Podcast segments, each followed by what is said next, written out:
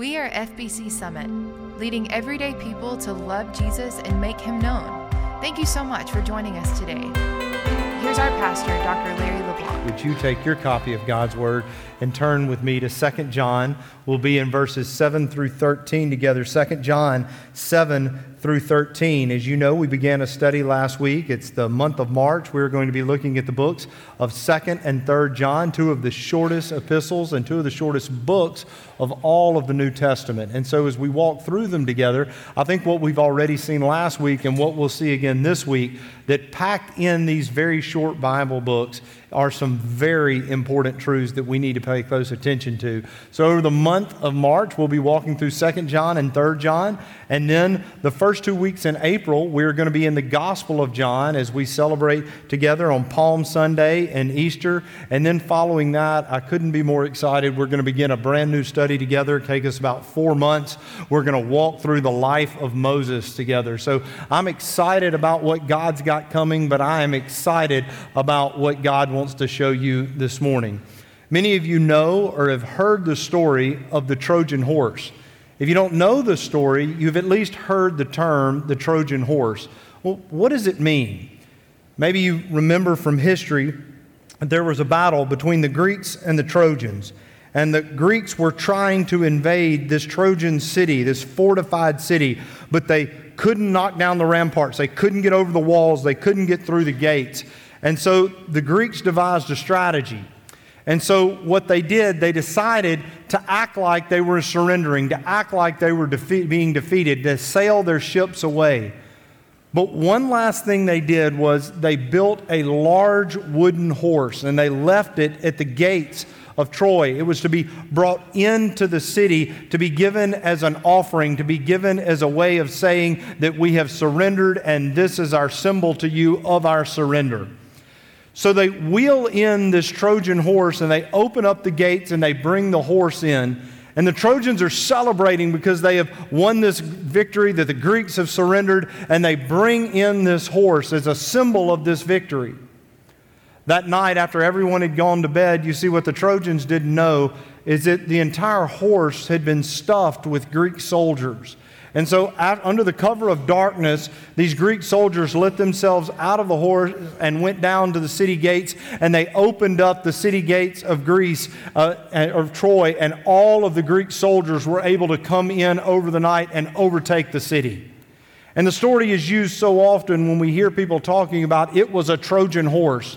We are saying that the problem came from the inside, that we allowed those from the outside to come inside, and the, the defeat happened not because we couldn't stand up to the outside pressures, but because we let the enemy inside the city walls.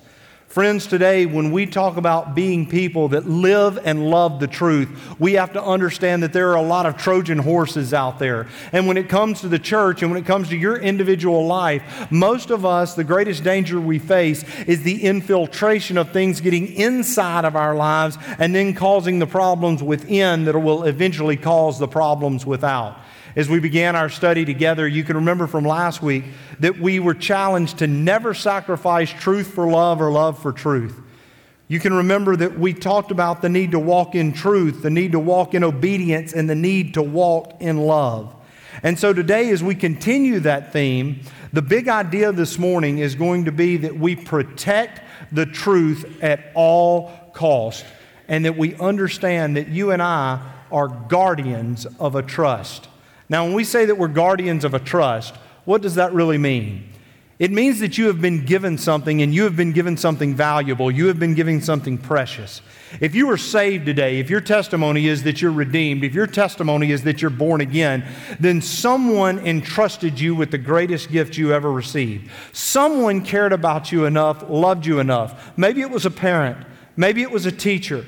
Maybe it was a youth minister or someone that worked with you in Sunday school. Maybe it was a pastor. Maybe it was a friend. But someone shared Jesus with you and they gave you an incredible trust because you learned about a Jesus that loved you enough that he lived and died, that he rose again, that he would forgive your sins. So that what that means is in this generation that you and I are now guardians of that sacred trust. And the way that we protect the truth at all cost, it absolutely matters. So let's see how we do that by standing together and reading 2 John, beginning in verse 7, and we'll read through the end of this short letter.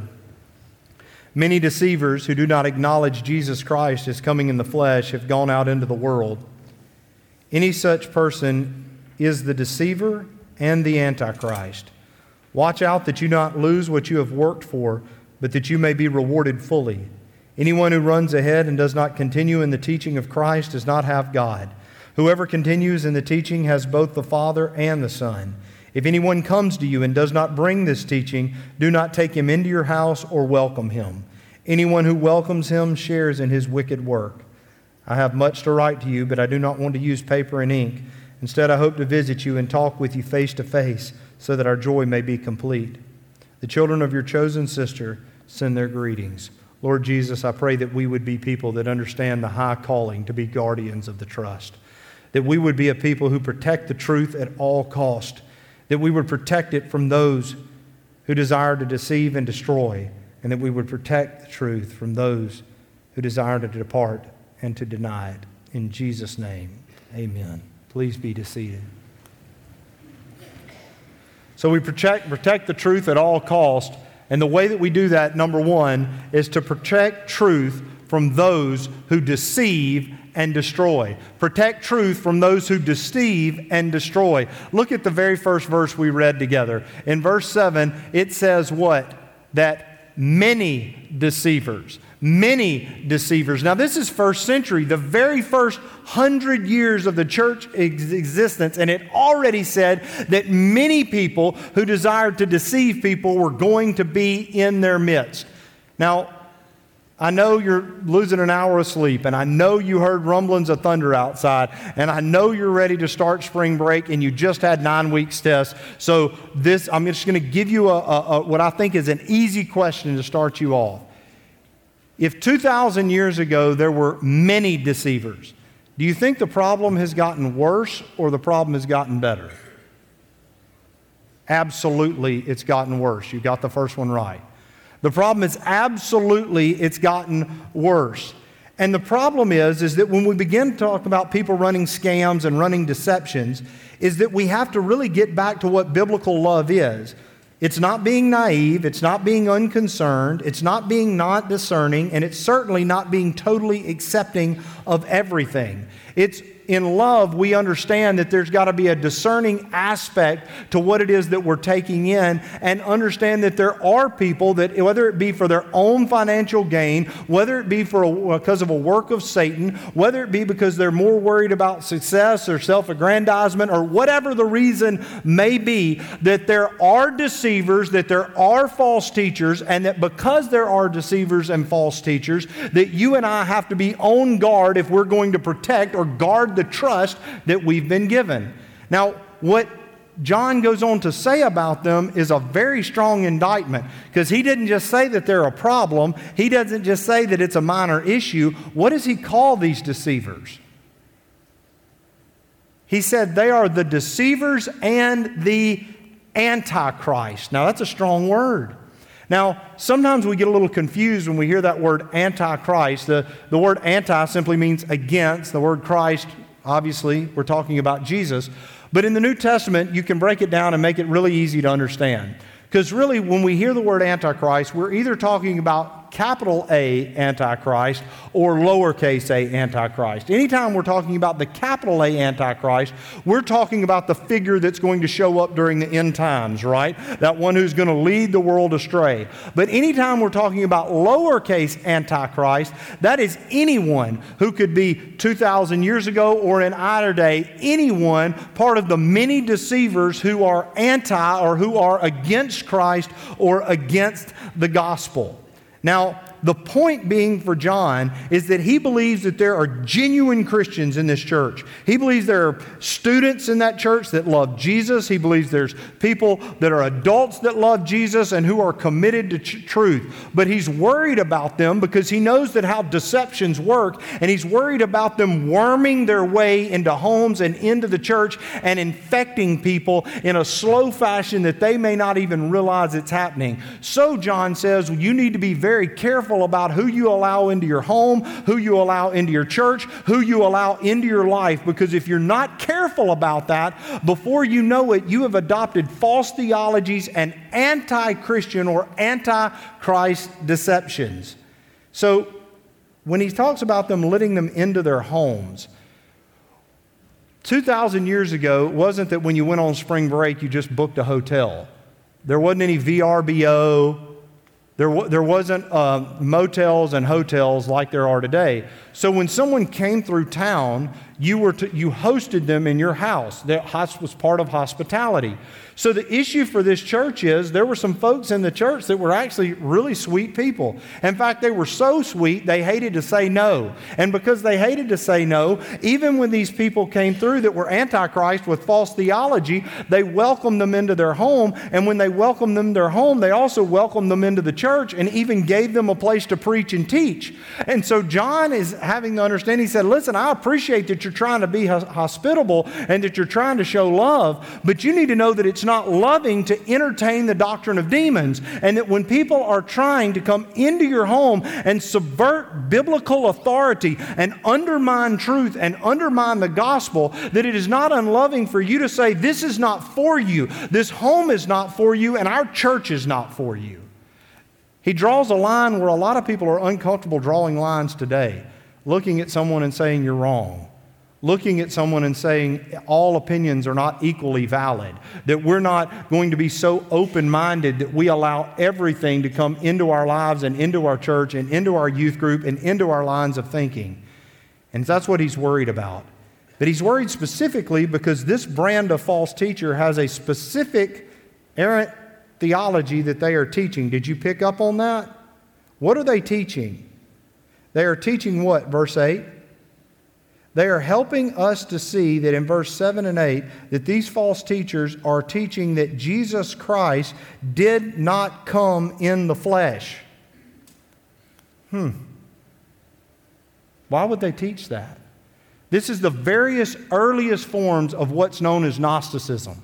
Now, it would grow in the later centuries to become something even greater than this, but what you are seeing when you read 2 John, and I think this is incredible from a historical standpoint, are the very early seeds of a theology that threatened to destroy the church two centuries later. Because what Gnosticism taught was that matter, all matter was evil, and that only spirit was good. So, in its earliest forms, they are teaching that Jesus couldn't have had a physical body because all the physical world is evil. And so, if Jesus had a physical body, then Jesus couldn't have been all good.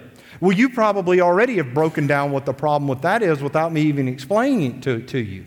But if Jesus did not have a physical body, do you see what the problem with that may be? Number one, the Bible lied. But number two, Jesus had to have a physical body because he had to take on human form. He had to take on human form because it took a human to be an acceptable sacrifice. Without being an acceptable sacrifice, then the sin penalty would have never been paid on the cross. If the sin penalty had never been paid on the cross, then you would still be in your sins. If you are still in your sins, then you are unsaved. And if you are unsaved, you are hellbound. This is not a minor problem. But I want you to see today what happens in a church when we look historically at what happened in the church when things go unchecked. When we just throw up our hands and say, well, it's really no big deal. We'll let them believe what they want to believe and we'll believe what we want to believe. And it's really just a matter of interpretation and we just need to let it go. Because less than 200 years after this event, Gnosticism had become so full blown in churches that it almost caused a complete split in Christendom in the third, sec- second, and third centuries. And one of the reasons it caused that is because you may have already been able to predict what Gnosticism would cause. If I now have believed that only spirit is good and matter is evil, then eventually people liked that teaching because they could then believe that their soul could be saved, but in their body they could live however they wanted to. So they could live sexually however they wanted to, they could do whatever they wanted to do. Their motto became that of Nike just do it, just enjoy it. And part of that was because of Gnosticism.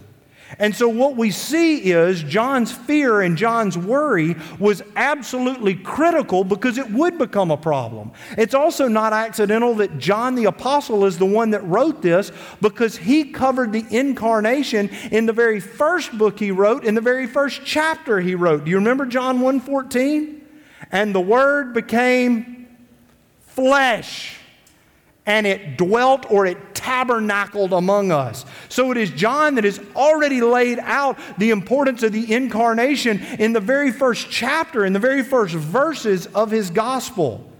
And so as we flesh this out, he understands that these people are going to be coming into the church and going to try to subvert their way. And whether it's this false teaching or any other, we need to ask ourselves the question, even now, should we expect false teachers? Should we expect to have to battle that? Should we expect to have to guard that trust against it? Well, Jesus said you would. In fact, Jesus said it real clearly in Matthew 7 15 that there would be wolves in sheep's clothing. He even said in Matthew chapter 24, verse 24, that the, there would be a rise in false prophets. So what that means is is the greatest danger to the church is what? It's the Trojan horse. Because what so often you ask that question, you say, What's the greatest danger to the church? And people will say, Persecution. Sometimes people will say things, even in America, liberal politics is the greatest danger to the church. Uh, progressive thinking is the greatest danger to the church. Let me under, I want you to understand that persecution has never, ever, not one instance in history has persecution been the greatest danger to the church. It doesn't mean that anybody should want to be persecuted, but just follow me. Everywhere that persecution has happened, what's happened to the church? Grown, flourished. Why? Because persecution has a way of purifying the church. It's why that myself and some of you ought to be ashamed at the way we become so pessimistic. Because we look at progressive policies and liberal policies and we'll, we'll simply think that the only way that there's any hope is if America somehow makes a turn. Now, I want you to know that I pray for our country too. I'm absolutely, I pray that we make better decisions than the ones that we're making. But understand this that the world is literally going to hell in a handbasket. Now, when I use that phrase, I, I use that intentionally because I want you to hear me. The world is not destined to be there forever. There is no Green New Deal where we're going to be able to have the world forever and ever and ever. The world is going to be destroyed and it's going to be destroyed by fire. This world is going to be over, it's going to be gone. So it is senseless for people who believe in Jesus Christ and the power of the gospel and the state of the church to begin to put all of their hope in the things of this world, is what the Bible call it, whether it be politics or whether it be nations. And what we put our hope in and our faith in is the church and the God of the church. So, what that means for you, everyone listening, if you are a believer, you should be more concerned about the state of the church than you should the state of the world. Why? The church is the only thing that's going to be left. It's all that's going to be left. And you say, well, but Larry, you said something about persecution. Well, let's get back to that. Let's say things get worse instead of get better. I don't know what's going to happen, but I have a tendency to believe that there's a strong possibility things could get worse in the political realms. What happens? If that's actually what brings about the next great awakening because there can be no more cultural Christianity, because there can be no nominal faith. It is either that you stand with Jesus or you don't, and every time that happens, it allows the church to become what Jesus told us to be. And what were we told to be? Salt and light where we live. And if we're able to display that, because we have to be what the Bible also says we will be aliens and strangers, that you don't fit in with the world and the world systems, then and then only can the church truly look like it was ever meant to look. Paul warned Timothy, 1 Timothy 4 1, that some will fall away from the faith because they pay attention to deceitful spirits and the doctrine of demons. But how does this happen? I'll tell you how it often doesn't happen. You don't often have teachers, young people, students, even college students, just one day say, Today I'm leaving the faith. Today is the last day I'm going to be a Christian. You don't have people just radically saying, Today is the last day I'm going to believe in God. No, how does it happen? You know how it happens. It's a slow fade. It's that when we allow false theology and false doctrine to come into our mind, all of a sudden, in the name of openness, in the name of acceptance, we end up in our minds allowing things to take place and take root that the Bible doesn't allow. And then all of a sudden, we've seen it across denominations, we've seen it in individual churches. The policies that are adopted are so unbiblical that, in the name of love, in the name of acceptance, that they've wormed their way into places, and before you know it, there's no use in it even being called a church because the very vestiges that make something a church are no longer there. And that's why it is that we guard what it is that has been entrusted to us. What's so strange about them is that often the people that are adopting false beliefs think they're becoming more spiritual, more open minded, more loving, more caring, while it's actually killing them. And it's in this subtlety that we see the work of Satan. We see it because John predicted in 1 John chapter 4 verse 1 just the letter just before this one he said, Do not believe every spirit, but test the spirits to see whether they are from God. When it says test the spirits, how do you do that? How do you do that? Again, raining outside, first of spring break, you lost an hour of sleep. I get it. But I still want you to fill in the blank for me. I think you'll get this one. All that glitters is not gold all that glitters isn't gold. Well, that statement certainly applies when it comes to us testing the spirits. Now, I would submit to you that in the first century, they had a problem with false teachers. Now, John said, verse 7, many deceivers. And you told me that the problem has gotten worse, not better, and I agree with you. How do we know that the problem has gotten worse? Couldn't help but think about it this week. Just think about the world we live in versus the world that they lived in. At that time, you had a couple of folks that, in the name of hospitality, would let people into their house and then let people into their church. But it was traveling false teachers. It was one group of people that was coming by that individual congregation. You say, How do you think it's gotten worse? I know this. The pastor at that church, there wasn't such thing as TikTok.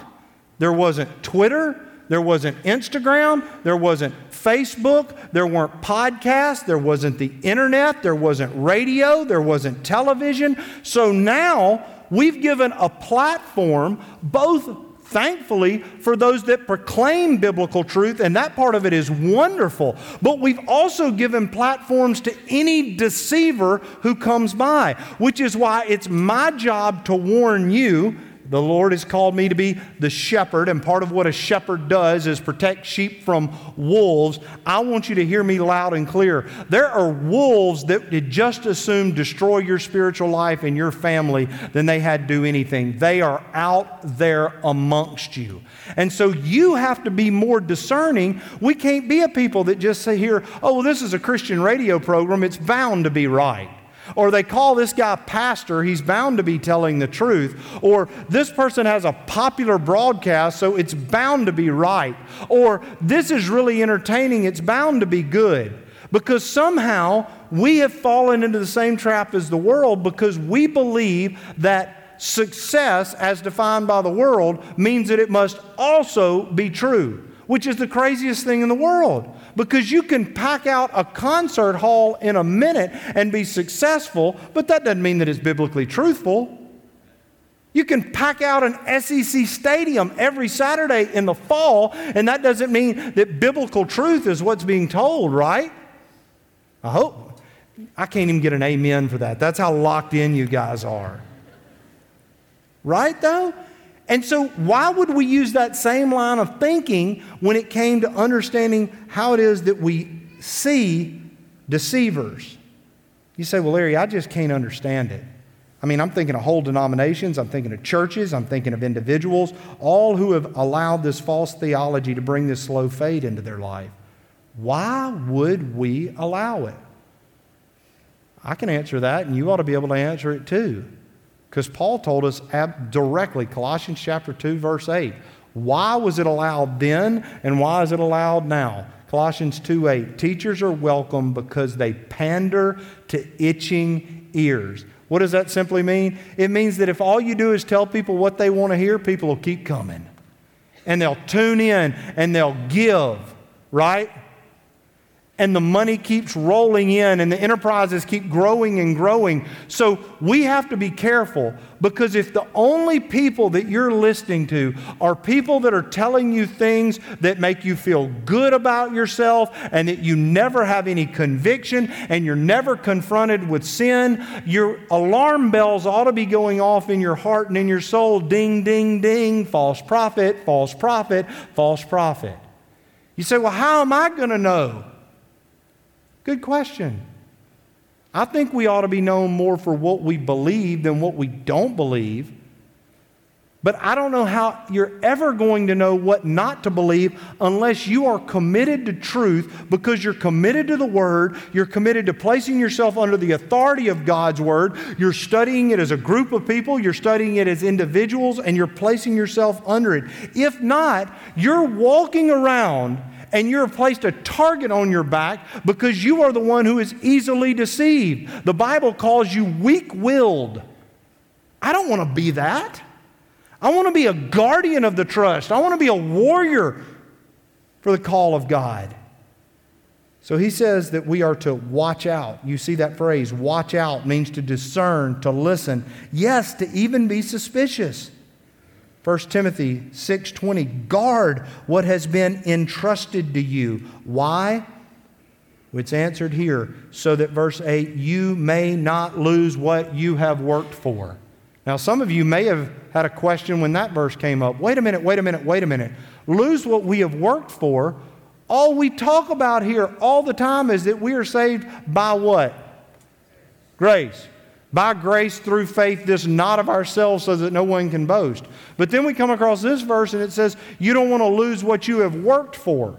Well, we know it can't mean that you earned your salvation. So, what does that mean? What does it mean that you have worked for? The Bible makes it very clear. 1 Corinthians chapter 3 verses 10 through 15 if you want to look it up and spend some time there that we're going to be rewarded in the next life for how it is that we work out or live out our salvation. In other words, we're saved only by grace, but the rewards we receive in heaven are going to have to do with how we live for Jesus here and now. And John is warning this church you've done a great thing. God's moved mightily in you. You've been a powerful witness, you've been a strong example. Don't lose what you've worked for by letting these people who have wormed their way into your homes and into your life and into your church, don't let them steal it from you. Because what is the devil's goal?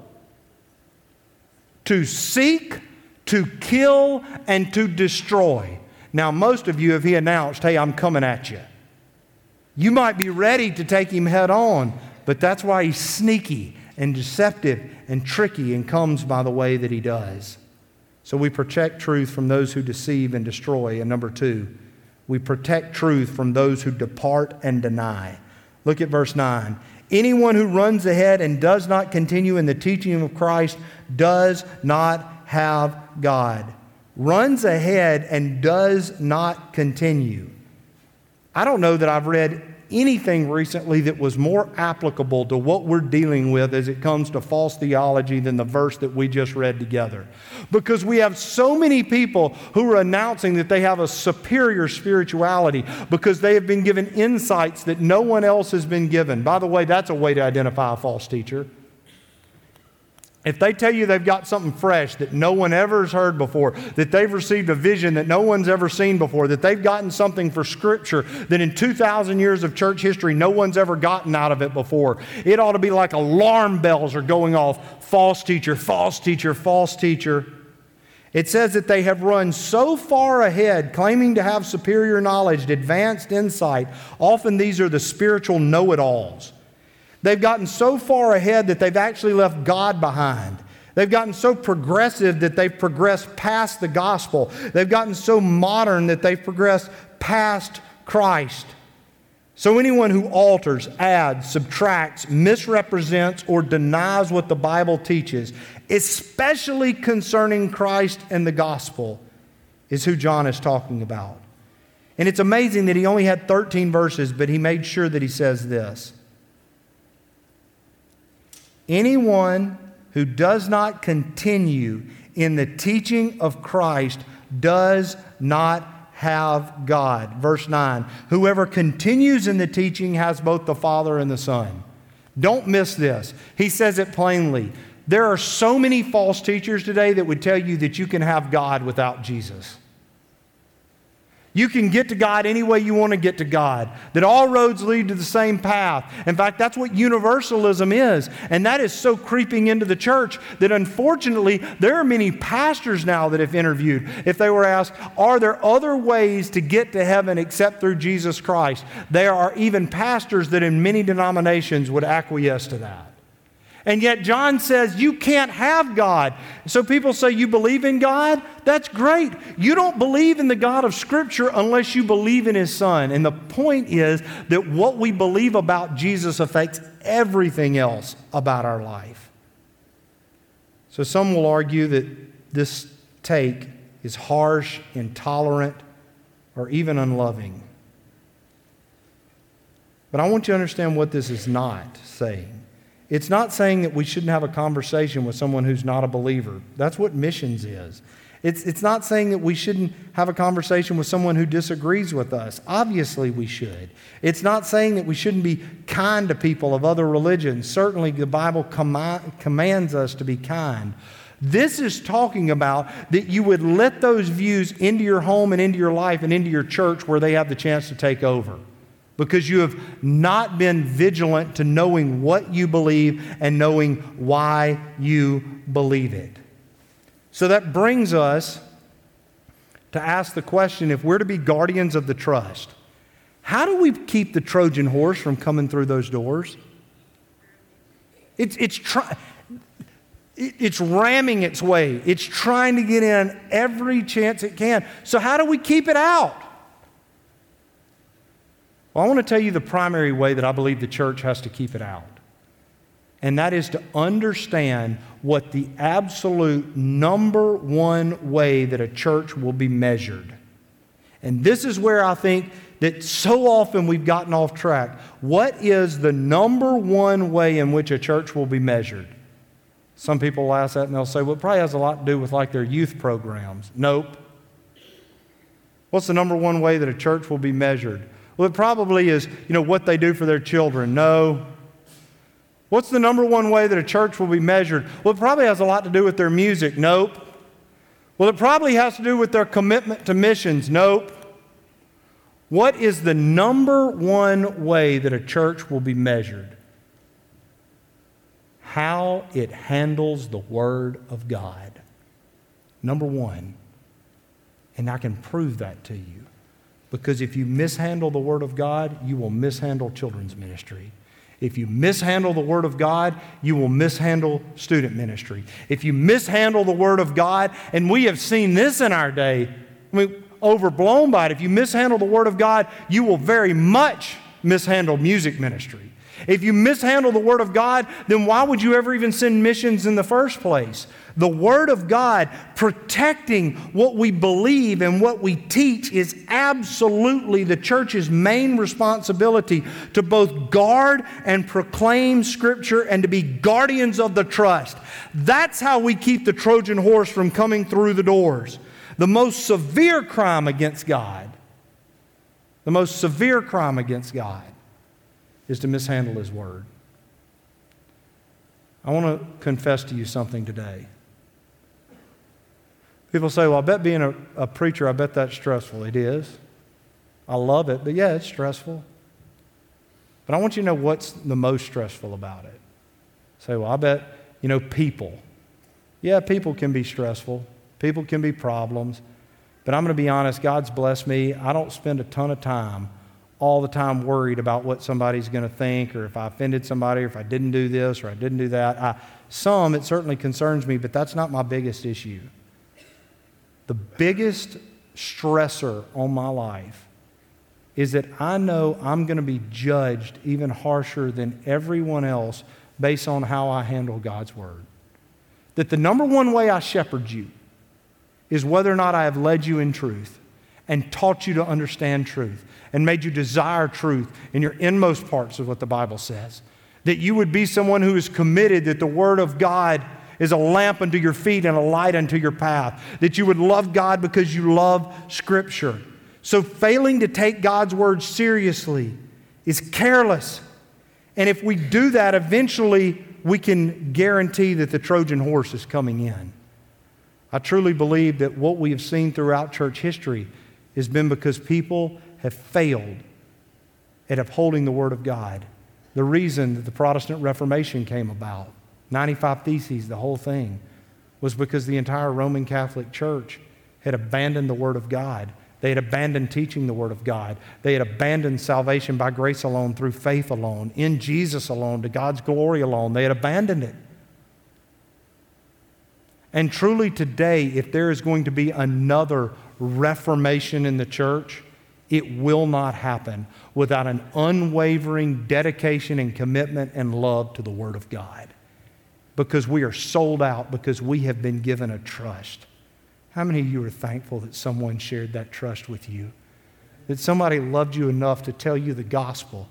That you had a mama or a daddy or a Sunday school teacher, a preacher, a youth minister, somebody in your life shared that precious trust with you.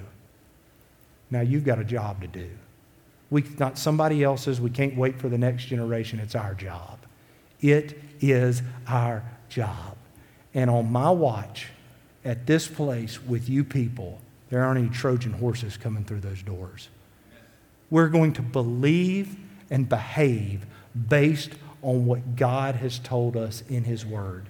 And I'm asking you to join me in that. Thanks for listening to FBC Summit. We are leading everyday people to love Jesus and make him known. For more information, visit our website, fbcsummit.org.